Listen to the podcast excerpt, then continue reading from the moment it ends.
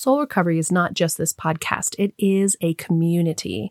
And each month on the first Monday, we get together on Zoom to support each other. I give a topic, then we break into small groups. It's a powerful way to be seen and witnessed and heard and supported through your own soul recovery journey. This is free to attend and open to everyone. Go to the website to register. The next one is May sixth from six to seven p.m. Mountain Standard Time. Also, in June on the eighth and ninth is an in-person soul Soul Recovery Retreat in Lafayette, Colorado. This is going to be a weekend of incredible transformation, learning how to use soul recovery in your life and to leave that weekend transformed. Visit the website for more about what to expect and how to register. Enjoy the episode.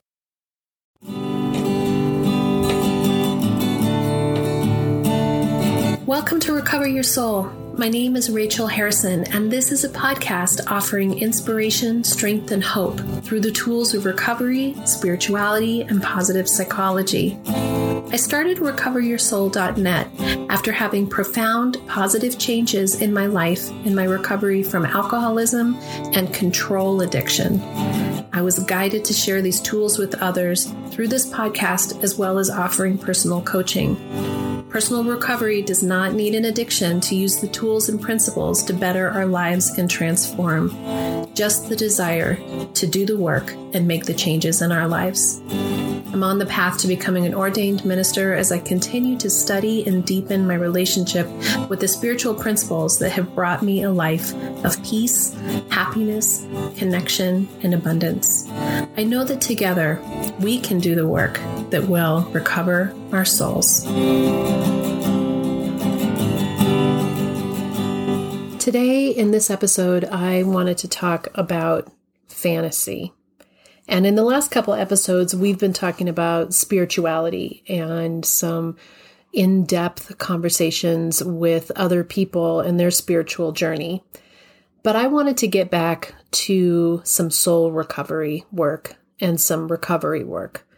And what came for me was the idea of fantasy and ultimately insanity.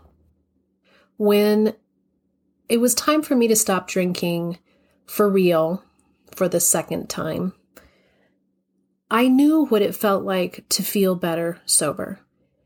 And I know I'm not the first person who it has taken multiple multiple times of sobriety to really decide that never drinking alcohol again is the only choice for happiness.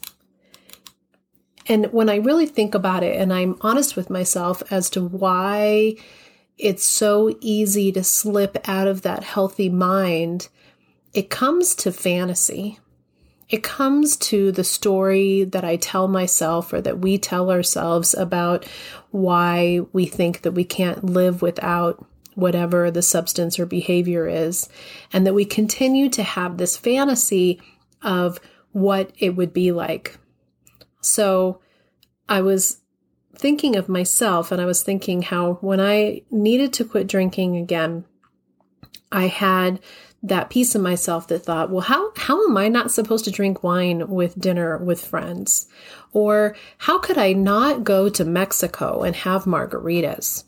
And the fantasy is this belief that it's like those movies or the commercials where you see everybody smiling and laughing and we're all just having the best time, and and it just enlivens our time together and it feels wonderful, and you're having your drinks and you're happy and everyone's fun and it's laughing, and that's not real.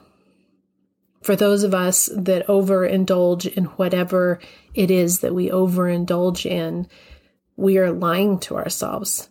That fantasy is our addict who continues to try to keep us trapped in the prison of addiction and those behaviors. And that the reality was that I would start every single day thinking that I was going to be in the fantasy of having a glass of wine and just kind of chilling out a little bit and and kind of relaxing from the day.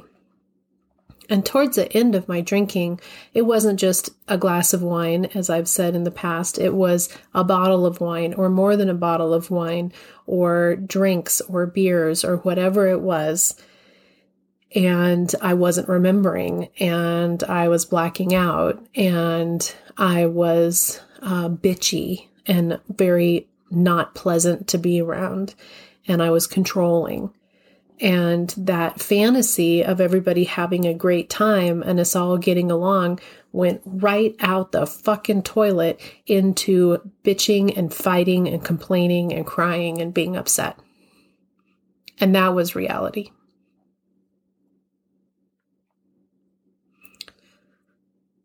And as I remember this, I get a little bit emotional.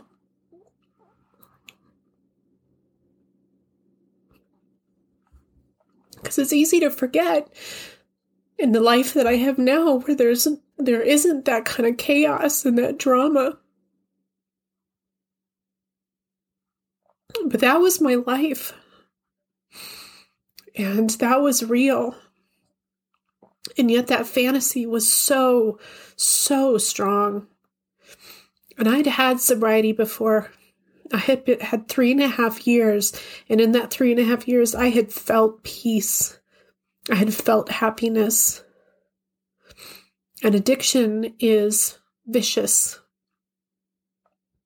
And we know that we will be better, and yet we continue to eat sugar. We continue to have foods that are not good for us. We continue to spend money that we don't have. We continue to have substances, or watch porn, or shop on the internet, or drink. There's so many ways for all of us to do these behaviors that, that we don't feel we have control over when it's happening.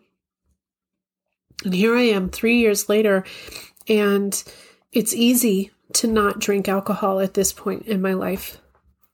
Not that it doesn't come and the fantasy doesn't sneak up on me as this, the same fantasy that says, oh, you could have a margarita with the salted rim and the taste of it, and you'd feel that euphoric feeling, and it would be so fun.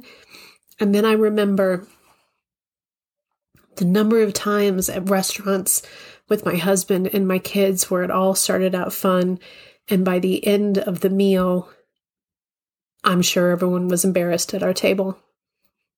Just the bickering and the fighting and the the kids acting out and us being upset with them. And oh my gosh, how embarrassing.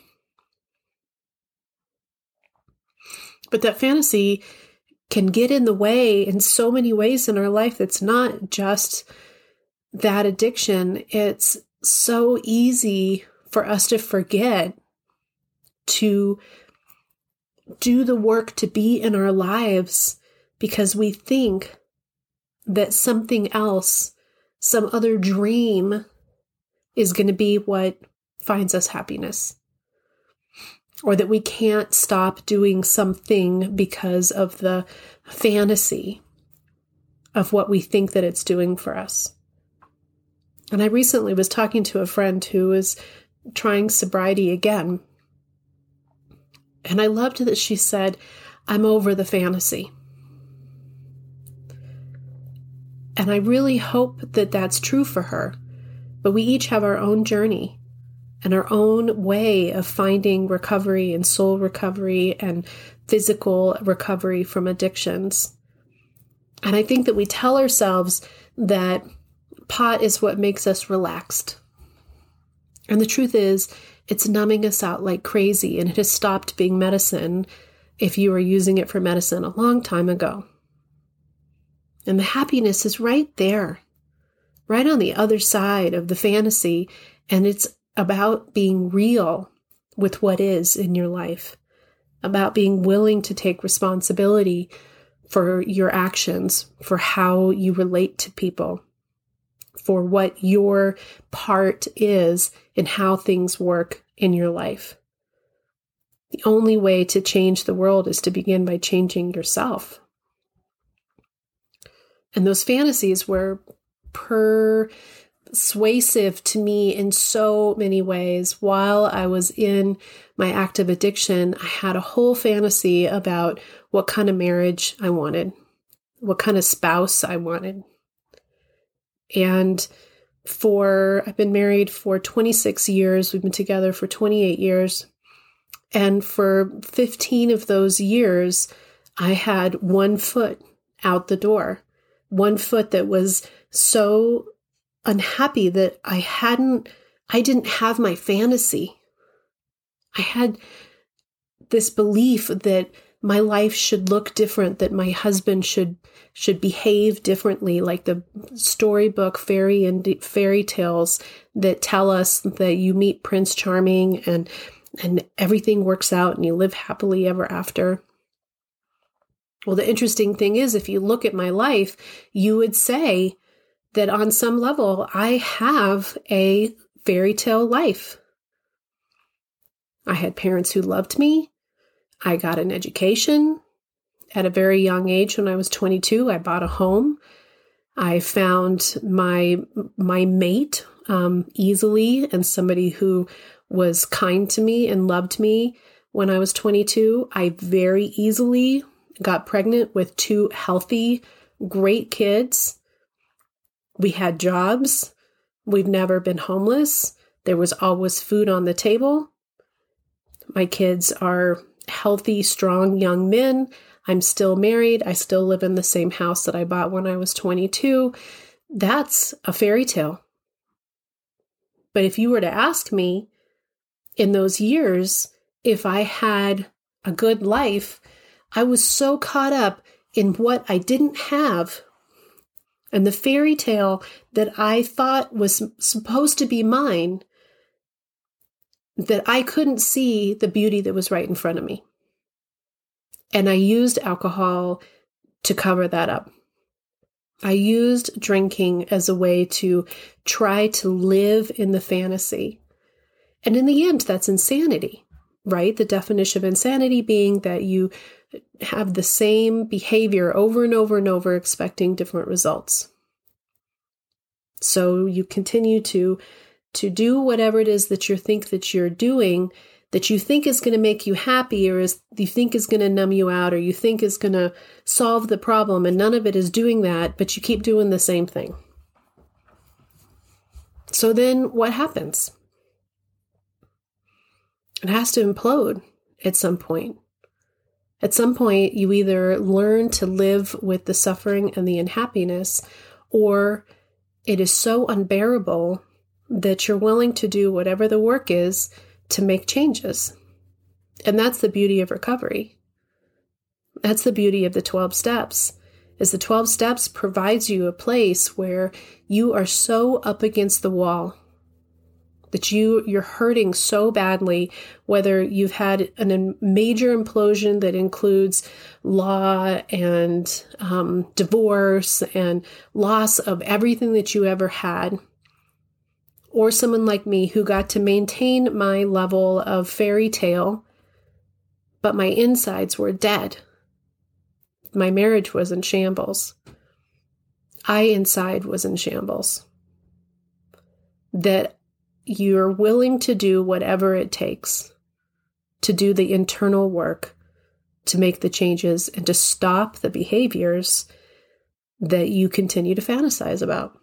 And we fantasize about relationships, about how the other person should be, about who we think that we are, and how we would be happy only if it was like X, or like we think it looks like in the movies, or we think that our friends' relationships are like. And the truth is, anybody who really speaks honestly about what their life is, nobody's life is easy.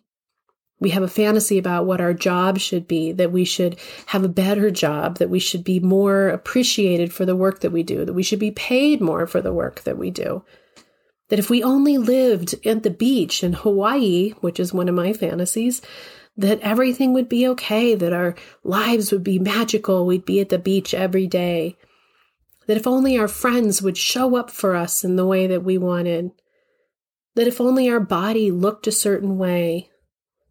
And all of these things continue to be fantasies that eat away and erode at the potential of our lives right this minute.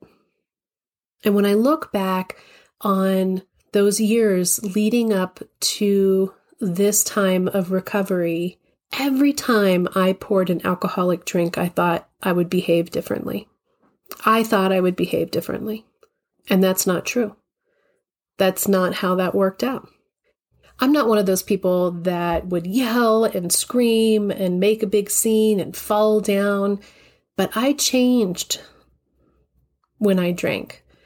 And there's this another side of me that's partially inappropriate, that would talk about inappropriate things, that kind of liked to see people surprised at the things that I said, which now, if I think about it, is incredibly embarrassing. I saw the fantasy so clearly that my life was not meeting that fantasy, that I was nitpicky and would complain about and point out and try to control what I thought was not going the way that it should be. I was self-righteous. And there was plenty of fun times. I'm, there's absolutely no doubt. But there was plenty of fun times that ended up with throwing up all over the place and feeling like complete hammered shit the next day or for a full week. So the fantasy is that those fun times were worth it. But it, now that I've been in recovery, I can go and do those same things without being completely hammered and still have a great time. So the fantasy is that I couldn't have fun without the alcohol to make it fun for me. And I've, I've met people and had lots of conversations with people now that I have a more clear head, that you see people who have the life that you would look at and think, well, it looks like you have everything that A, you need to be safe and healthy, and B, that you could ever want.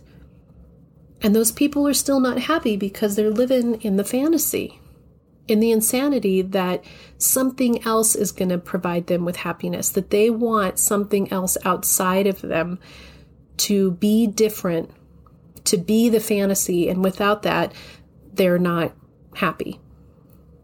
So what is it in soul recovery that makes the change? In recovery, in the twelve-step recovery, that makes the change. And it happens when you stop lying to yourself, when you stop thinking that the fantasy and that you don't have to change becomes the way that you put your number one priority, that your number one priority becomes truth instead of falsity. And the truth is that we have absolute responsibility for our own happiness.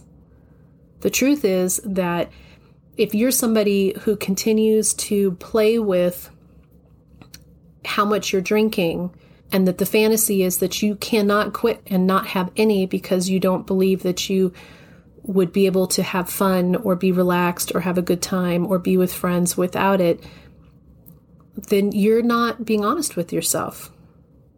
If it becomes a problem for you and it is interrupting your life in any shape or form, you are living in the fantasy. And that's true for any of the addictive substances or behaviors. Food, shopping, internet, T V. All of those things become these uncontrollable obsessions. And they take us over. And they make us think that we have to have them. But we have control. How do we have control? You start leaning on a higher power. You take the piece of yourself that thinks that you're in charge, that your ego is the one that needs to be filled to be happy, that you have to be in the fantasy to survive, and you change your paradigm. And you connect to that inner source that's inside each and every single one of us, that is our true self, that is the healthy self, the real self, that knows that the fantasy is actually addiction, and that the insanity is that we continue to do the same things over and over, and our true self, our real self, is the self that's connected to our spirit, to God, to whatever your higher power is, and that we don't have to give control to the fantasy, that we can look deeply at our own lives and have the willingness to see what is real. And some of what is real is hard. And some of what is real is painful, and some of what is real needs to change. Circumstances, relationships. But those people around us are not going to change, but we want them to. We have to do the change within ourselves. We have to be willing to take a look at how we react to people, how we are in a situation, how we inter- intercept what's happening in our lives, and how we move it around to either believe that it is good or it is not. Is it the fantasy or is it reality? And when I took a step back and I stopped thinking that I needed to use alcohol to be in that fantasy, first of all, I got that toxin out of my body and my mind cleared up. And the substance stopped controlling me. And I did the work of the twelve steps and of spirituality to give me the strength to find an ability to stop it and not let it control me. And it's not about self-will. It's about utilizing the tools. I can't tell you how many times I said I was going to cut back or just drink on the weekends or just drink with friends. And I'll never forget one of the times when the kids were little that we were just drinking on the weekends, that we weren't going to drink during the week, that that was our way of modifying. So the weekend came, it was the Parade of Lights here in Louisville, and my kids were little. And as soon as it was Friday and the Parade of Lights was coming, the party was happening. And my fantasy was that we were going to have fun downtown watching the parade, and we had our thermos filled with alcohol. And that night ended with me laying on the floor of my bathroom, so sick, and my husband lying to my children that mommy didn't feel good. That fantasy is not about a family having a great time down for the holidays. That fantasy is an alcoholic mom laying on the bathroom floor. That's real.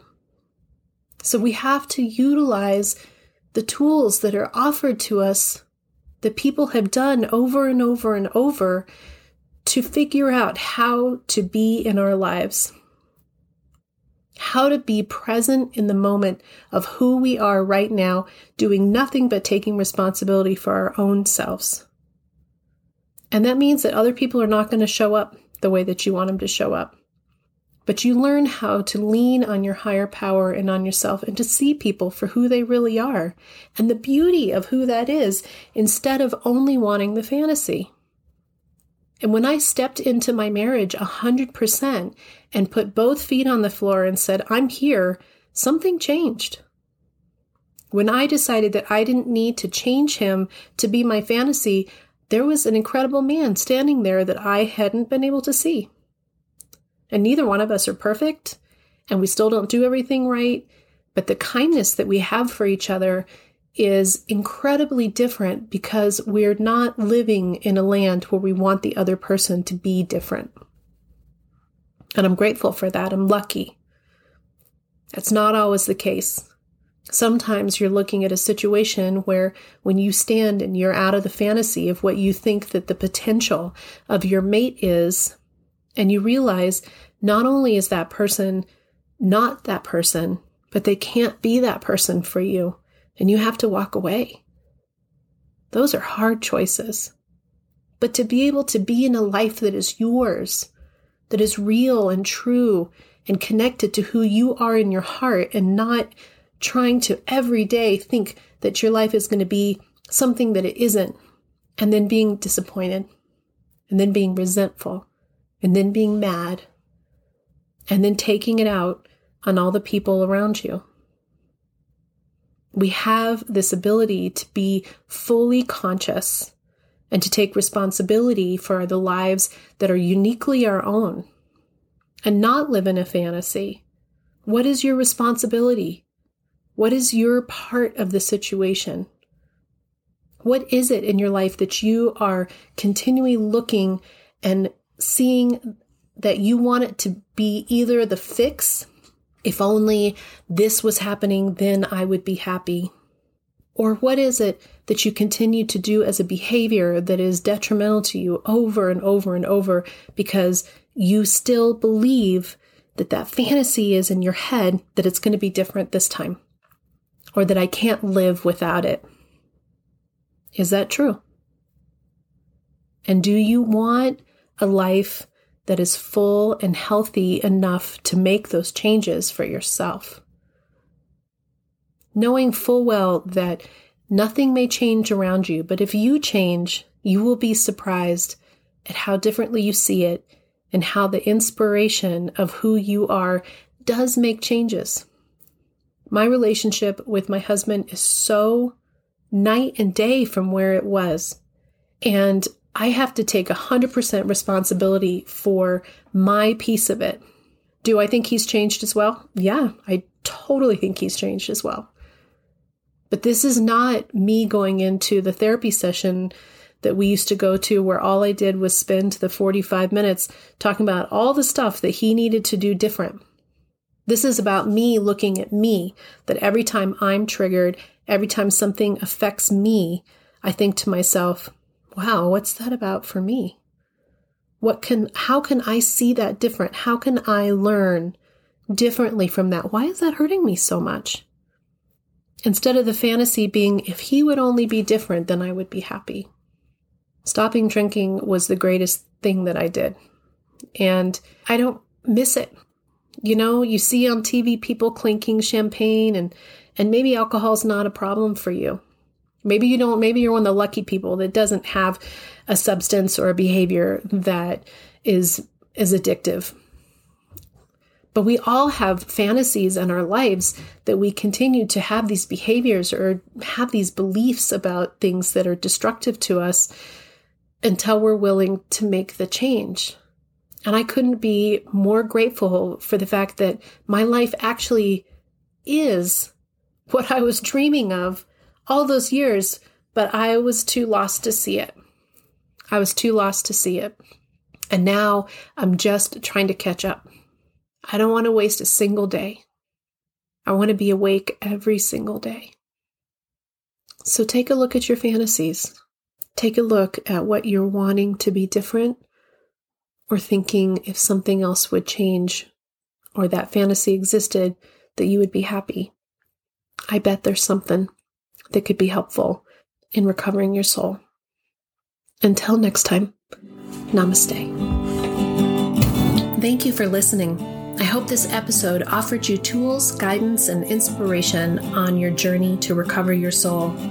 For more information, please visit the website recover your soul dot net, where you can find out more about Rachel, book coaching sessions, read the blog, listen to music, connect to social media, as well as subscribe to receive updates.